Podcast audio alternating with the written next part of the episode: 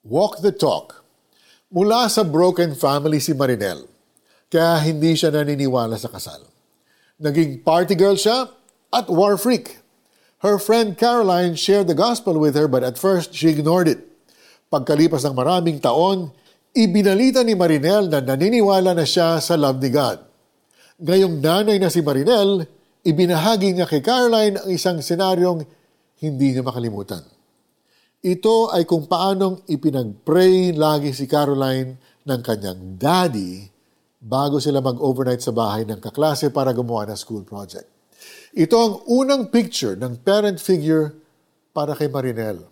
This inspired her to be a better parent for her son. It also made her realize na totoo si God the Father na pwede niyang malapitan. Hindi sapat ang explanation ni Caroline about how God cares for Marinel.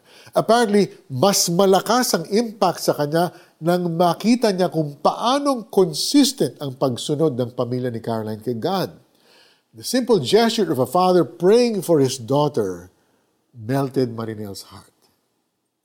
Madaling mag-post ng Bible verses at i-share sa kausap natin ang pag-ibig ng Diyos. Mas mahirap ang sabayan ito ng gawa para maiparamdam ang katotohanan ng grace ni God. But we should be able to manifest this love into action because we have experienced it firsthand from our God. So let's walk the talk. For instance, pwede mong dalhan ng kape ang guard na puyat sa pagbabantay sa subdivision ninyo. Or send a small prayer via chat sa kaibigan mong nagpo-post tungkol sa stress niya sa buhay. A simple gesture can go a very long way if we do it out of God's love. Let's pray. Father God, thank you for loving me even when I didn't deserve it. Help me to show your love and grace not only through words, but also in action. In Jesus' name I pray. Amen.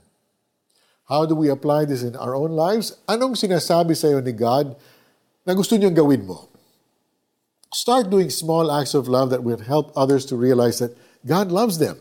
Send God's love by tapping the heart button in this app, giving to the ministry of CBN Asia, so you too can help out our kababayans in need. Mga anak, huwag tayong magmahal sa pamamagitan lamang ng salita, subalit ipakita rin natin ang tunay na pag-ibig sa pamamagitan ng gawa. 1 John chapter 3 verse 18. I'm Mari Kaimo. Thank you for joining us. We'll see you next time. God bless.